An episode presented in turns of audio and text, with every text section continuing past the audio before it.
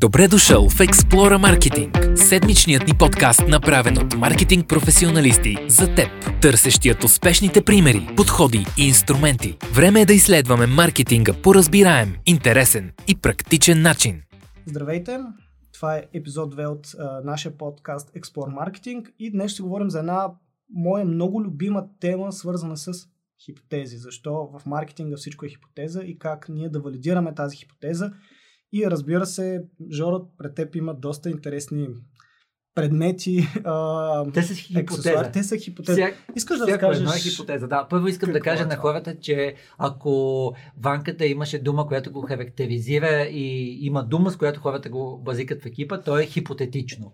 А, така че наистина избрахме за това да бъде и втората тема на епизода.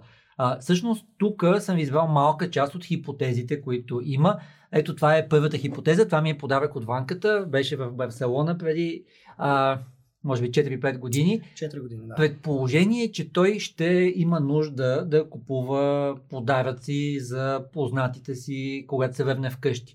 То е доста валидирано на база на поведението на, бих казал, милиони хора в Барселона.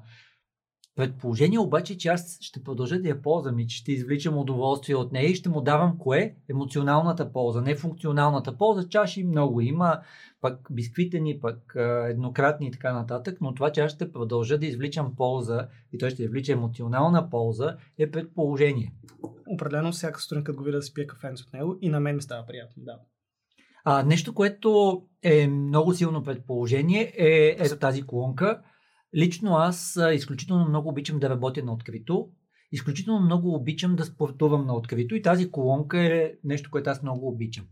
Колко голяма да е тази колонка, Ванка? Има такава версия, такава. Има, има следваща, която свети, което ми лично мен много ме радва.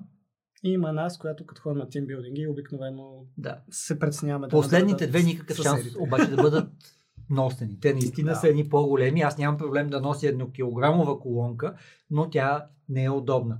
Лъчо, който е зад кадър, е човека, който всъщност промени всичко. Тоест той каза, ето това е твоята колонка, аз я чух. Имах ли нужда да я чуя преди това или не? Забавното беше, че всъщност отидох, наложи се да отида в един мол, за да видя другите колонки, защото не можех да повярвам, че колонка, която ми харесва толкова много, по-голямата, няма закачалка Мгм. Пак е предположение. Да. Всъщност нас на кое ще се спра, как ще ползвам тази колонка. Още малко предположение сме ви харесали. А, това, реално погледнато, какъв аромат трябва да бъде? Дали е част от моя лайфстайл или примерно я купувам за фотосесия, какъвто е случай, или я купувам, когато искам да си направя коледно настроение. Тук имам а, два любими примера. А, ето тези две книги са едни от, Ще ти бъда твоята ас- асистентка. едни от много яките книги за маркетинг. И двете обаче имат казус. Казусът е, че те са на повече от 10 години и двете книги. И много често сте чували, почти съм сигурен, че вие така си мислите, а, ама тя е стара. И реално погледнато, аз трябва да направя по-дълга пътека, нещо с което съм малко си говорим с ванката, за да хората да решат, о, ма това не е старо, това е приложимо, кой го препоръчва, какво има вътре за мен. Тоест, независимо, че Хаотика е книга, която е писана от гуру на маркетинга, като Филип Котлър, тя е писана за предната криза, което също е много релевантно, но е 2009. А, защо купуваме още по-стара книга? Тя е известна като Библията на мерчендайзинга или на трейд маркетинга. Уникална е, обаче вътре има ето толкова, разбирайте 5-6 странички на тема дигитален маркетинг. И хората са, не, много от хората. А, така че това са предположения. Тук е в тази част всъщност а, това са актуални книги, двете. Едната е на Сет Годин, това е маркетинг, другата е екстремна отговорност на а, Джоко Уилинг и двете са отлични. Обаче, ти дали ги искаш в оригинал или на български, нямам никаква идея. От какво ще извлечеш стойност, също нямам никаква идея. В този случай на всяка от тези книги съм написал над 20 страници после слово което предполагаме, че променя стойността, защото има конкретика, има лични примери, има възможност на клик да продължиш историята, но отново е предположение. Кои хора ще извлекат стойност? Има хора, които пишат никога, аз винаги в оригинал. за тези хора, може би даже и тези послеслови няма да променят нещата. И последния пример е тази награда Златно Ефи, което струва и пари всъщност да имаш тази статуетка, е предположение всъщност кой цени тази статуетка. Потенциални клиенти, потенциални хора в екипа, ние като агенция, като съдръжници трима, които трябва да вземем решение, купуваме ли или не, отново е предположение. Именно и едно от най-важните неща, в зависимост от вече човека, който ни слуша, в каква ситуация намира, дали е маркетинг менеджер, продуктов менеджер, собственик на бизнес, най-важното нещо е, че то няма правилно решение. Има добре валидирано, което статистически може да ви подобри бизнес резултатите и да ви направи по-успешни. Може би най-важното нещо, което ние винаги поне се стараем да говорим с клиенти и примерно аз като лид на Project Management екипа при нас заедно с Project Manager се пробваме да изграждаме е процес по който хипотезите се валидират и това нещо да ви изгради една инерция в бизнеса, с която да се валидират, така че това, което мислите, то да е в правилната посока, структурирано като бизнес модел, като развитие на продукта и услугата и да имаш винаги следващи actionable next steps или на български казвам някакви конкретни стъпки или действия, които да ти надграждат модела, следвайки потребителското поведение. Това, нали, което и Жоро каза. Ако повече хора искат книгата по даден начин или повече хора искат да купуват даден продукт заради някакви негови ключови стойности, много е важно вие да знаете кои са тези стойности, да имате ясна идея за кои са нещата, които вие успявате правилно да валидирате, че хората ги искат. И, Аз само тук ще върна малко, защото Ванката изправяви една стъпка, просто защото много е свикнал с нея. Да. Надявам се и вие сте свикнали. Какво знаем, че знаем. Точно, и след това идва какво знаем, че не знаем. Точно така, да. За съжаление, всъщност, а, ние нямаме разписано много често какво знаем, че знаем. Примера с чашката, мисля, че е много, много добър. Знаем, че има много хора, които искат да купат чашка за спомен, за емоция. Обаче, колко е ценово чувствителен Иван, нямаме никаква идея. А, дали той иска голяма чашка, малка чашка, дали би купил 5 чашки, ако, ако 5 са на цената на 4. Това вече не го знаем. Освен ако не сме 5 години или 3 години в този бизнес. Така че да не изправявайте нещата. Винаги първи съвет, имаме го като чеклист, е в Explorer Academy, в а, а, даже мисля, че в основи на маркетинга да. а, го сложихме. А, има цяла, цяла секция, която е за предположенията. Описвайте какво знаете, че знаете. И вие заставате за това. Тоест, ако седнете, понеже ние много често се шегуваме, предположение, ако седнете на една маса с клиент, вътре в екипа, с управители и почнете. Смятам, че, мисля, че, очаквам, че, това означава, че това е предположение започнете тогава с знаем, че. И ако и това нямате съгласие, приемете, че трябва да върнете още една стъпка назад и да си кажете, предполагаме, че знаем, че и просто решете как ще го валидирате. Едно от най-готините примери, който аз давам на студенти, когато преподавам, специално примерно създаване на интернет вебсайт, е когато имате повече от един decision maker в компанията, много често, просто защото живота е много така инертен, всички сме постоянно ангажирани с конкретни оперативни задачи, много често ние излизаме от главата си и живеем по инерция. И взимаме такива хипотези по инерция и мислим по инерция. И много често не можем да излезем от собствената си глава и да се погледнем отстрани. И много често това, което правя аз, е събирам всички хора, които трябва да вземат решение и им поставям този въпрос пред тях. Защото съм имал ситуации, в които тези хора по-отделно си говоря и те имат различни хипотези, защото те са силни в своя бизнес в различни области. Това не означава, че те не са добри професионалисти или че бизнесът им не е силен или успешен, а по-скоро е това, че всеки си намира своят пътек, пътека, по която да е успешен и надгражда Абсолютно. хипотезите и някой път те, и затова е много важно, когато се задават тези въпроси, всички хора, които трябва да вземат решение, да са на едно място и да имат обща платформа. Да, много често ми се е случило това да води до някой да се скара, да се повиши то, но това е полезно, защото е то в този тип ситуации може да се изгради общата визия за посоката, в която да се развие проект. Аз бих казал нали, малко по-отстрани е всъщност виждаме откъде тръгваме. Mm-hmm. Тоест, независимо дали сте вътрешен екип, дали сте фриленсър, дали сте агенция, вие виждате откъде тръгвате. За какво има съгласие. За това има, за това няма. А, Ванка, тук ще се пошегувам с тебе. Може би най-екстремния случай, който аз се сещам в една а, предна агенция, в която mm-hmm. работихме заедно. Ти водеше един проект за един много мащабен сайт на един търговец, онлайн търговец. Да. Всичко се движи, движи, движи. Четири дни преди пускането се, те казват, ами те нашите търговци не са съгласни. И, ни, и ти в един момент разбираш, че всичко, което е направено, не знам колко месеца, поне 5 месеца бяха, въобще не е минало през търговския екип, т.е. на тебе главата ти не може да предположи, нали, т.е. Да. А, и затова връщайте много назад. Не знам, че понеже нито веднъж не се появи търговец, нали, всъщност аз нямам валидация, че търговците са участвали в това нещо и те знаят. Приемете, че наистина не знаете нещо, докато нямате доказателство, че е така. Именно и заради това хипотезите те са много важни, защото те са, както много често ние казваме, нашата работа като маркетолози много често е сходна на хората, които търгуват на борсите. Ние работим с един бюджет и трябва да намерим стойност, която се изразява в различни резултати. Някой път директни за бизнеса, други път с забавено движение към бизнеса. Т.е. може след половина, след една, след две години това да ви се отрази, където вече по-скоро има PR ефект, но във всеки случай хипотезите са важни те да бъдат валидирани от хората, които, както ние обичаме да казваме, са на бойното поле. Те, които са всеки ден в комуникация с клиентите ви, хората, които могат да вземат от първо лице ам, обратната връзка на тези хора.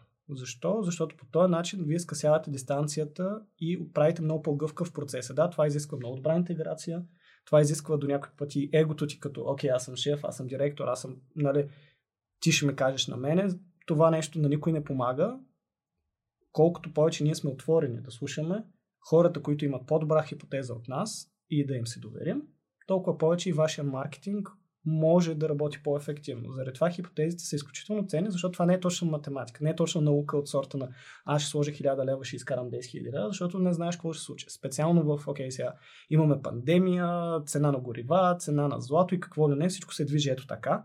И ние, ако нямаме тези процеси и следене на тези сигнали, които ни позволяват хипотезите да са ни правилни, толкова и съответно и резултатите биха били движещи се точно заради... Много ми хареса примерът ти с фондовите борси. Всъщност ти имаш един бюджет, Да. който всъщност, ако се замислиш, може даже да ти го увеличат.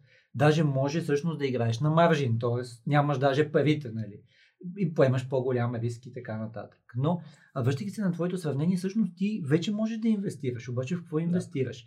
Равно погледнато и в маркетинга е така. Всъщност вие имате някакъв ресурс, който може да бъде увеличен ударно, но той в един момент трябва да се компенсира по някакъв начин.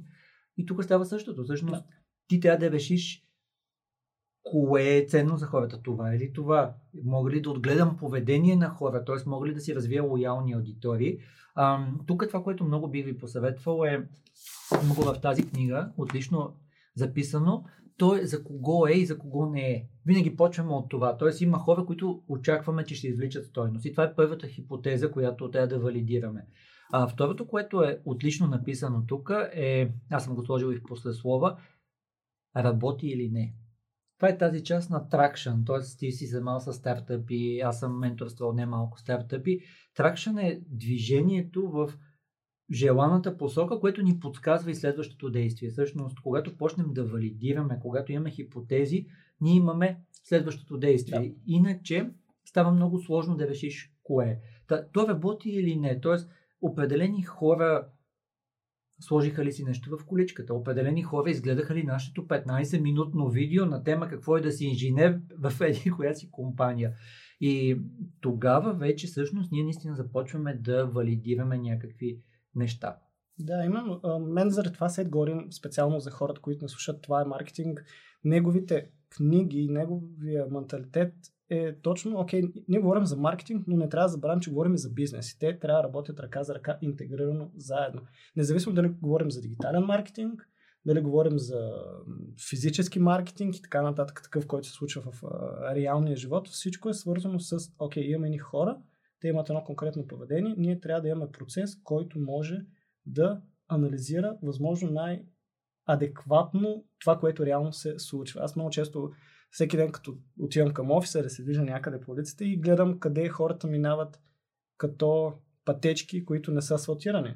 И то това е най-готният начин, по който ти да кажеш, окей, тези хора си имат своя гледна точка за нещата и то като има някаква повторяемост, единственото, което вие трябва да направите е процес за това нещо. Вие ако нямате процес, просто ще си работите в един коловоз, който рано или късно, окей, той бизнесът ще се върви. Ти някой път економиката ще е по-добра, съответно и вашия бизнес ще се облагодетелства, но вие не сте в контрол на нещата. Вие сте по течението. Ако искате да сте в контрол, трябва да можете да имате процеси, които да ви позволят това нещо просто да работи във ваш интерес. Поне, понеже обещахме и примери, да. а, аз тук имам а, един от книгата, който съм ви харесал, един с който с Ванката сме минали през него.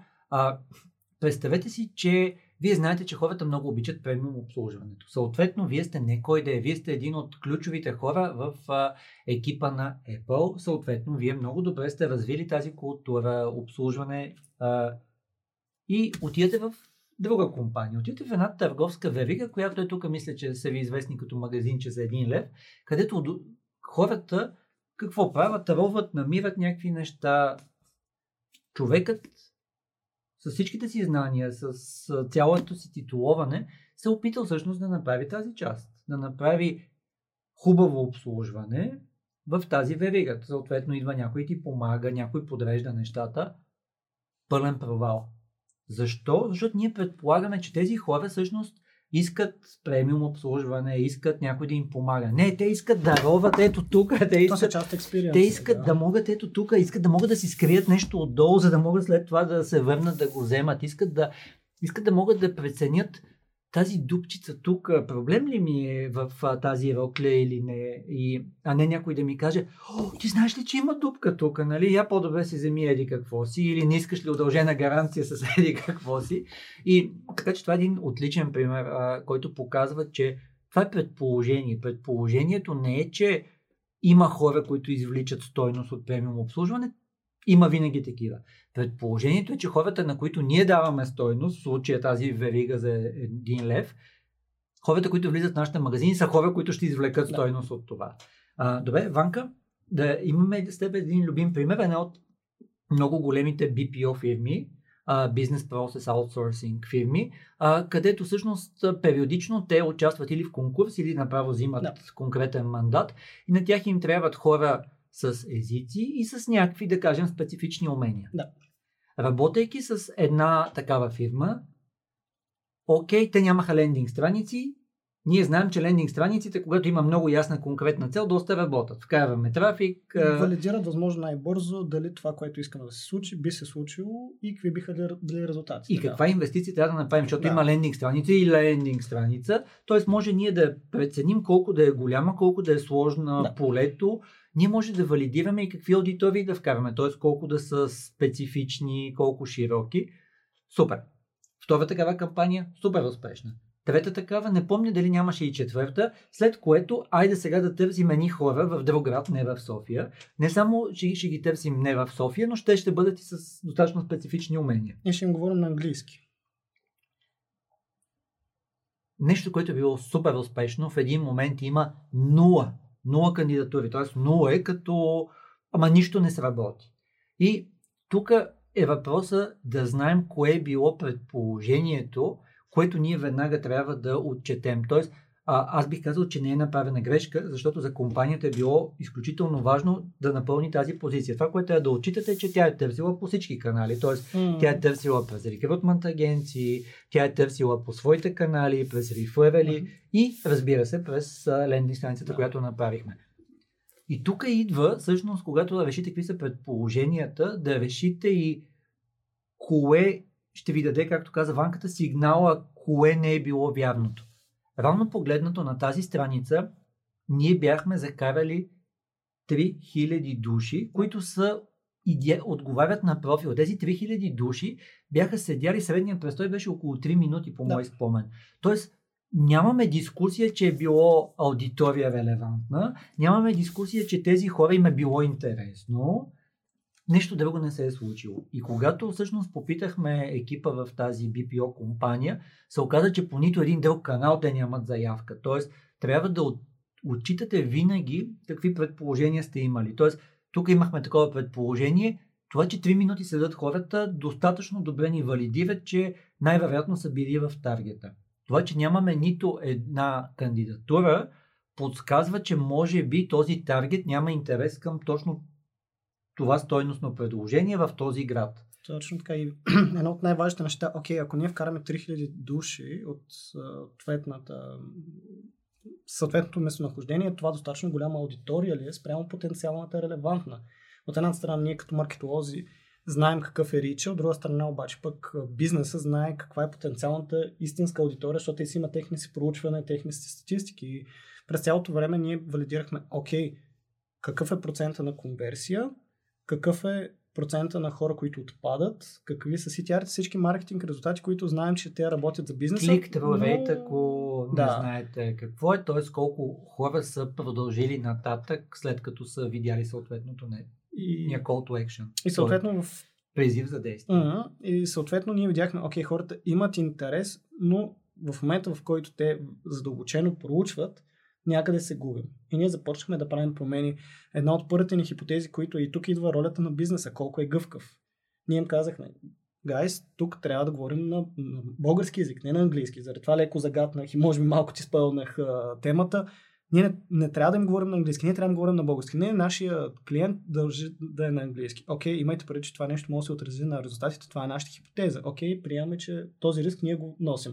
Ние сме дали сигнал, казали сме, вие трябва да прецените колко може да се адаптирате спрямо потребителското поведение или хората да се адаптират спрямо вашия бизнес. В този случай, съответно, се пролича, че хората не са готови да се адаптират спрямо бизнеса и затова кампанията беше спряна около 3-4 седмици по-късно, за да може те да се направят вътрешния анализ и да кажат, окей, склонни ли сме ние да убедим нашия клиент, че трябва да говорим на български на хора, които може би знаят английски, но не искат да реагират и да кажат, искам да кандидатствам за това нещо. Просто защото тук си имаме и културните аспекти, има си ги такива маркетинг комуникационни правила, в които когато говориш на голяма аудитория, трябва да бъде на нейния език, а не на чужд език приемете, че има много различни психологически аспекти на това нещо. Абсолютно. И ето заради това е важно. Имаш хипотеза. О, тук, имаш... тук бих реферирал към два примера за сладкарница неделя. Едното е да, понеже работим с тях и за Букурещ сме правили кампании за намиране на служители. Б- сладкарници, сладкарници неделя в Букурещ не е това, което е сладкарници неделя в България, като позициониране, разпознаваемост и така нататък. И ние сме приложили много от добрите Все практики. Още. Все още, да глобална доминация. А, това, което ние сме направили са добрите практики. Да. Как изглеждат лендинг страниците, как разказваме стойностното предложение, а, какви хора водим. Много, много конкретно. И въпреки това ние нямаме никаква идея хората, които ще тръгнат напред по пътеката, в тяхната глава неделя да Cake Company, колко е качествено, колко е добро. Пазарът в Румъния от гледна точка на служители, които работят в а, търговски обекти, също не е лесен. Тоест, ние не знаем колко ценни са тези хора. Тоест, те ще кандидатстват, но след това при сблъсъка с реалните интервюта може да не са точните кандидати. Тоест, много предположения има. Затова трябва да знаем какво знаем, че знаем да. и какво знаем, че не знаем. За това, примерно на Том Бол имаме едно кейс стади, което ти много представяш. Има го и публично качено, има го и в Explorer Academy като безплатна лекция можете да намерите. Там идеята е, че клиента каза във Facebook няма да намерим бизнес клиенти. За Tombow, за карти за гориво, Shell, за бизнеси. Всъщност оказа, че могат да бъдат намерени. Mm-hmm. Оказа се, че могат да бъдат намерени на много добра цена. Това, което не знаехме е какво трябва да попитаме хората със сигурност, за да сме убедени, че могат да повлият на процеса. Това е и... е един да. Дали няма да тръгнат много хора напред, които си мислят, че това е картата за лоялност, Shell Smart. Да, което е много по-позиционирана, хората е много да. по-лесно да разберат какво Обаче е. това би вкарало супер много шум. Освен, че ще платим за тези кликове, ще вкара и шум напред в процеса. И тогава добавихме едно ключово нещо, което е болстата, да. е и като а, за да може всъщност човекът, който виждайки рекламата в Фейсбук, веднага да може да пълни ей като на фирмата, т.е. идентификатора на фирмата, явно този човек доста често се занимава с фактури и знае на тази фирма а, булстата. Game changer. От там нататък обаче, може би само и това да кажа, mm-hmm. А, клиента каза, това работи супер, айде да увеличим бюджета. Ама вие не можете да увеличите пет пъти бюджета и да имате пет пъти същите качествени лидове, защото ние какво сме направили? Ние сме хванали хората, които са били много готови и реално погледнато има много, които, както каза Борис от Томбол, генералния менеджер, отнема 6-9 месеца Да. за те да проучат нещата или да вземат вътрешно решение. Може би аз с тях дам много за пример и Борис и Вики, точно защото те имат процес, по който анализират на ежедневна база сделките. Те са просто търговци. Обаче в най-хубавия смисъл на думата. Защо? Защото тя ги интересуват договорите. И когато седнем да говорим за резултати, и те ми валидират. Тези хора това имат като интерес. Те имат такъв тип поведение. Не ни интересуват такива бизнеси, не ни интересуват такива бизнеси. И ние, процесът какъв ни е? Ние им даваме хипотеза, те ни я валидират и после намираме формат, по който това нещо да бъде имплементирано и след две седмици валидираме резултати. И това нещо, Валидираме означава имали сме хипотеза, колко хора са влезли, колко от тях са качествени лидове, колко от тях са стигнали на оферта, колко са на договор, колко са а, нерелевантни или както обичаме, те обичат да кажат спам, съответно такива, които били, били те физически лица, били таки от а, компании, които не могат да отговарят на скриптовете им, като Абсолютно. има много различни И, аспекти. и тук си го представете да. дискусията, връщам назад. Не, Ванка, от Фейсбук ще влязат само кофти запитвания. И нали, това е И това предположение. Така, за, заради това говорим за предположение. Окей, може ли да тестваме, нали? С какво ще тестваме? С един ефтин формат, lead ads формат, ще направим това и това. Окей, какво се случи? Абе, имаш интересни и хубави запитвания. Аха, окей, валидирахме това нещо. След което, всъщност, а колко от хората не бяха в таргета? Т.е. какво трябва да оправим? И изкача темата, че може би малко преди това трябва да направим един друг дигитален актив, който е, аз много го харесвам, който е с едно бушче, което пътува из страната, защото ключова част от стойностното предложение всъщност е, че имаш една и съща цена за цяла България, че са компании, които имат достатъчно наброй а, превозни средства, Да. но не прекалено много, а, за да може човека да си представи, когато види следващия път, всъщност той да знае какво е. Обаче това става, защото отново имаме предположение и отново завъртаме нещата. Ванка, да кажем за предположението негативна байер персона. Тоест, трябва ли да кажем, тези са ни клиенти, а тези не са. Защото в тази книга, примерно, много добре е написано а, първата грешка за всички. Нали, това е убиеца на маркетинга, нещо за всички. Даже аз много се шегувам, а, кат няма за всички. Има за такива, които, които искат да си оспорват а, фиша и такива, които Абе, 30% по-малко ще плата, ако го плата веднага.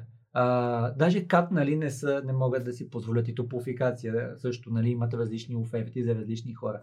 Но, продължавайки нататък, той казва за кого е. Тоест, трябва да знаем конкретно. Това е за такива и такива компании. Тук идва отговорността както на клиента, така и на агенцията да уточнат наистина кой е 100% таргет потребителя. Може да има и други хора, но не. И последното, което е, е понякога се налага да кажем не е за такива хора. За кого не е? Пак страхотно развито тук.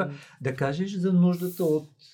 Има бизнеси, които нямат нужда от такова нещо, Да. но има бизнеси, които наистина се вижда, че има нужда да направим негатив байер персона и това е примера при Том. За мен е много, много ценно, най-вече там, където имаш ясно изградена пътека, т.е. хората имат процес, по който взимат решение дали искат да купят нещо, правят си проучване, има мисловен процес, не отиваш инстинктивно Мгм. и взимаш нещо от рафта. Съответно, за мен много е ключово, когато вие искате да имате процес и инструмент, с които да управлявате маркетинга си и да управлявате интелигентно бюджетите си, да, трябва да имаш негативна байер персона и трябва да се гледа нея от положителен аспект на нещата. Какво означава това нещо? Ние трябва да кажем кои хора не искаме да виждат нашата реклама. Защо? Това ще ви освободи ресурс, ще ви валидира, хипотезата ще ви е по-качествена и ще знаем как а, да диверсифицираме най-добре форматите на реклама, които да бъдат използвани до достигане до 100% или, окей, да не са 100% байер персоните, но тези, които са в хипотезата, че биха имали сега или в бъдещ период интерес от нашите продукти или услуги. И знайки кои са те и знаете кои не са, вече вашия маркетинг екип трябва да може много ясно да се структурира стратегията и а, плана, по който да достигнем до тях. Ванка и за финал един а, пример за сладкарници неделя. Да. На мен ми е любим, защото е пак на принципа ма да направим ли, да не направим ли, какво знаем, какво знаем, че не знаем. Сладкарници неделя, нов обект под една бизнес града и съответно в района има и живеещи хора и работещи. Мгм. Какво може да направим? Еми, най-важното нещо, което можем да направим е следното бързо да валидираме, окей, колко хора ние можем потенциално да достигнем в рамките на а, даден периметър. Окей, ние имаме конкретни хора, които живеят, конкретни хора, които се движат в даден периметър. Вече в зависимост от ние какво предлагаме в случая, дали е нещо, което, окей, искаме по-бързо да се взема като решение в някакъв конкретен момент или нещо по-дългосрочно. Говорим, окей, за торти. В случая Съответно- решението да се открие обекта е взето. Точно така. В случая те работят активно с самата офис града, като активация с офис менеджери и така нататък. И трябва да помислим какво друго може да направим, за да тази сладкарница да тръгне бързо. Защо? Защото който се е занимавал знае, че трябва да вземе решение колко търти да заведим, с какво да заведим, не трябва да имаме брак или много неща, които не са продадени. Въобще не е никак лесно. Да, и едно от нещата, които аз винаги давам като пример за неделя, което ме кеф и надявам се в следващите епизоди Здравко е приел да участва. Колко на тях им струва един човек да опита едно парче торта? Като маркетинг резултати. Те много лесно могат да кажат, окей, кое е по-добре за нас? Дарен човек да опита тортата и ние по някакъв начин един вид като семплинг да му я дадем с лесен механизъм или просто да инвестираме яко реклама, за да го убедим да си я купи. Но и в двата случаи ти имаш цена за проба или cost per acquisition. И те Това, което Ванката много добре каза, не мога да не го отчета, е, ще го говорим след, в някои от следващите епизоди, е за навиците. Всъщност не случайно при хранителни продукти, при бързо оборотни стоки, много често се работи за трайл, т.е. Да. човека да опита. В този случай, всъщност хората трябва да мисловно да си представят пътя, да в главата си да запишат отидох еди къде си, беше приятно и си избрах еди какво си парченце торта. И нали, тогава вече може да работим в тази част. Тоест, наистина тук първата стъпка е те физически да отидат в този обект. Да. И съответно ние можем да си правим различни механизми, кампании, които да валидират потребителското поведение. Било то с механизъм за ваучер за отстъпка, за безплатно парче торта и ти им даваш на хората в ръцете е конкретна геймифицирана система и следиш какво правят, кой иска да я Геймифицирано читне. означава, направили сме игровизация игровизация, в рамките на... а игровизация означава, ползваме някакви игрови механизми в неигрова Точно ситуация. така, да. Тоест, покупката на торта няма нищо общо с игра. Но ние ползваме дадени подходи, с които променяме поведението на хората. И съответно ти можеш да следиш коя хипотеза ти е вярна, кой ще реши да читне системата, нали, да иска да Няма да ви очуда, че това беше един от огромните въпроси. Ние сме Да. окей, разбира се, да даваме по едно парче а, на хората да опитат. Колко хора ще, ще читнат? Знаем, че не знаем. Много е важно да си кажем, Да. нямаме никаква идея. Но може ли заедно да измислим така, че всъщност да има колкото може по-малка възможност и да отчитаме сигнали на потребителите. Защото в този случай тези кампании, проблемът не е нали, пускането на геолокирана кампания в Facebook. Предизвикателството е да по-скоро да обучиш или да напомниш на хората, които са в самото заведение, как те да контролират системата. И как те да не са част от системата, защото има всякакви хора, които имат различни мотивации, неделя си имат, разбира се, система, по която те да могат това да го проследяват, но то изисква и ти през всеки един момент да гледаш, окей, сервитьора или бармана, или който е зад каста, да, да може да валидира, да казва. И нещо, О. нещо много важно, реално погледнато, ти наистина може да кажеш на Лойчо, който е тук зад кадър, а он не ти яде преди 3 часа торта. Нали? Да. Няма как това да се ограничи без да доведе до сериозна фрустрация. Той Лойчо, ако е решил да дойде за втора торта, по-вероятно е да спори, че не идва за втора торта или да си сложи някаква перука. нали? Тук Което почва да бави и процеса, то почва да става без, и безсмислено. Заради това трябва да знаем какво знаем, какво знаем, че не знаем и какво валидираме. В този случай решихме, че да, може, може ли да подменяме кодовете за деня? Можем. А може ли да ги подменяме два пъти на ден? Еми ако решим, че ни е важно, и това може да правим. Може ли а, хората от обекта да ни дават обратна връзка според тях колко нови хора са се появили? И колко Кое ни е по-важно? Новите хора или повтарящите? Всъщност новите са ни много по-важни. И имаме вторичен показател, негатив buyer persona, Лъчо, който идва вече за трето парче торта. И важното е ние да управляваме новите потребители, заради които го правим и просто да следим Лъчо, който вече е с четвърто парче торта. И това беше уникално при тях, защото ние в реално време комуникирахме през 8 до 16 часа какво се случва на място. И много бързо взимахме решение. Пускаме, спираме и аз заради това неделя ги давам като пример за компания, която има ясна идея какво иска, свободата да се тестват механизми, но и контролът буквално на часова база да се променя динамиката. Защо? Защото има много хора, които са склонни да разбират тази тема как работи. И нещо много важно, за съжаление, пак някой отзад трябва да осигури наистина нещата се случат както са измислени. И тук Лъчо идва за пето парче торта, ние не можем да му откажем, по една или по друга причина добре се е дигизирал, но той казва, искам, искам моето парче торта. И зад него седи Иванката, който видял е нашата реклама, идва с промокода, скриншотнал си го е, няма повече торти в обед. И тук идва тази част, че ние така трябва да управляваме механизма, да кажем на доколко хора сме стигнали. Трябва нали, постоянно да напасваме нещата, знаеки, че това е предположение.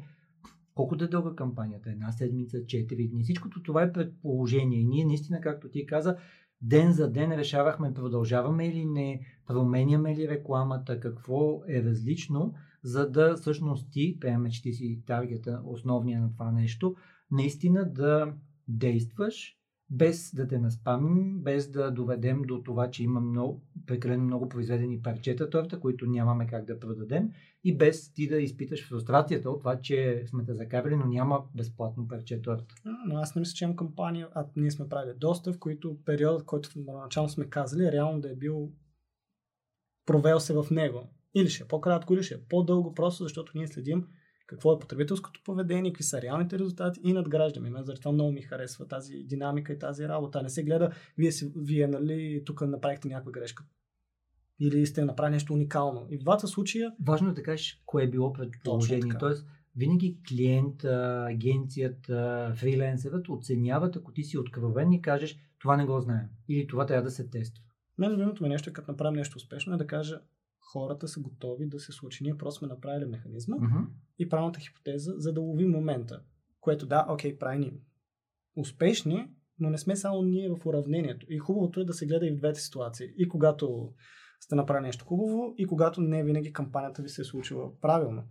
И за завършък, ако искаш да разкажеш, ако вие сте клиент B2B, съответно, вашите клиенти са бизнеси, Имаме един много готин, много готино интервю с Кали от Шнайдер. Абсолютно. Калина Петкова, която е маркетинг менеджер за България, Албания и Северна Македония.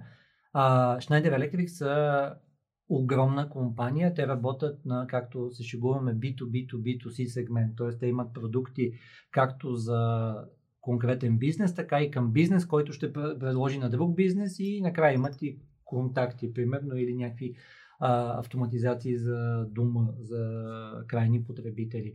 А, Кали дава в интервюто, а, може да го гледате в B2B модула, много хубав пример за това как всъщност те извличат маркетинг сигнали, които след това, благодарение на тези отношения, на това доверие, на тези хипотези, за които се говори, те ги представят на търговския екип и търговския екип ги отчита. Т.е. разбират, че е било хипотеза, че еди какво си. Било е хипотеза, че няма хора, които имат нужда от еди какво си. А, гарантирам, че ще ви хареса много. Ако искате да си продължите пътеката в дигитална среда, може да изгледате в а, Facebook страницата на Explorer един лайв, който направихме от а, Digital for Plovdiv, където екипа, а, Неди от екипа на Ванката, плюс а, Дани от Performance Marketing екипа, разказаха за това как за Aladdin Foods направихме кампания, при която опитахме да видим всъщност от онлайн достигнати потребители, колко хора биха отишли физически да си използват кода. Ще ви бъде интересно, че за разлика от, примери, от примерът на сладкарници неделя, в този случай изключително малко хора се възползваха от един а, код, който офлайн трябва да бъде показан, което отново всички мислеха, че всички ще се възползват от този код, че всичките продажби ще са с този код. Всъщност отново е било предположение. Гарантирам, че ще ви бъде интересно. Ванка да ги поканим за следващите епизоди? Еми, абонирайте се за каналите, в които разказваме такива истории. Както виждате, пробваме се да вкараме и смятам, че успяваме научната част, която е по-скоро следствие на окей, какво знаем за хората, какво не знаем, какво знаем за бизнеса, какво не знаем, да ги надграждаме с конкретни примери от опита, който ние имаме и това, което ние правим и това, което наши партньори, клиенти и познати правят като реални кампании. Следващите ни подкасти ще бъдат с, както и споделихме в началото, с наши клиенти, с наши партньори, с хора от екипа, които работят по кампаниите. Надяваме се да ви е полезно.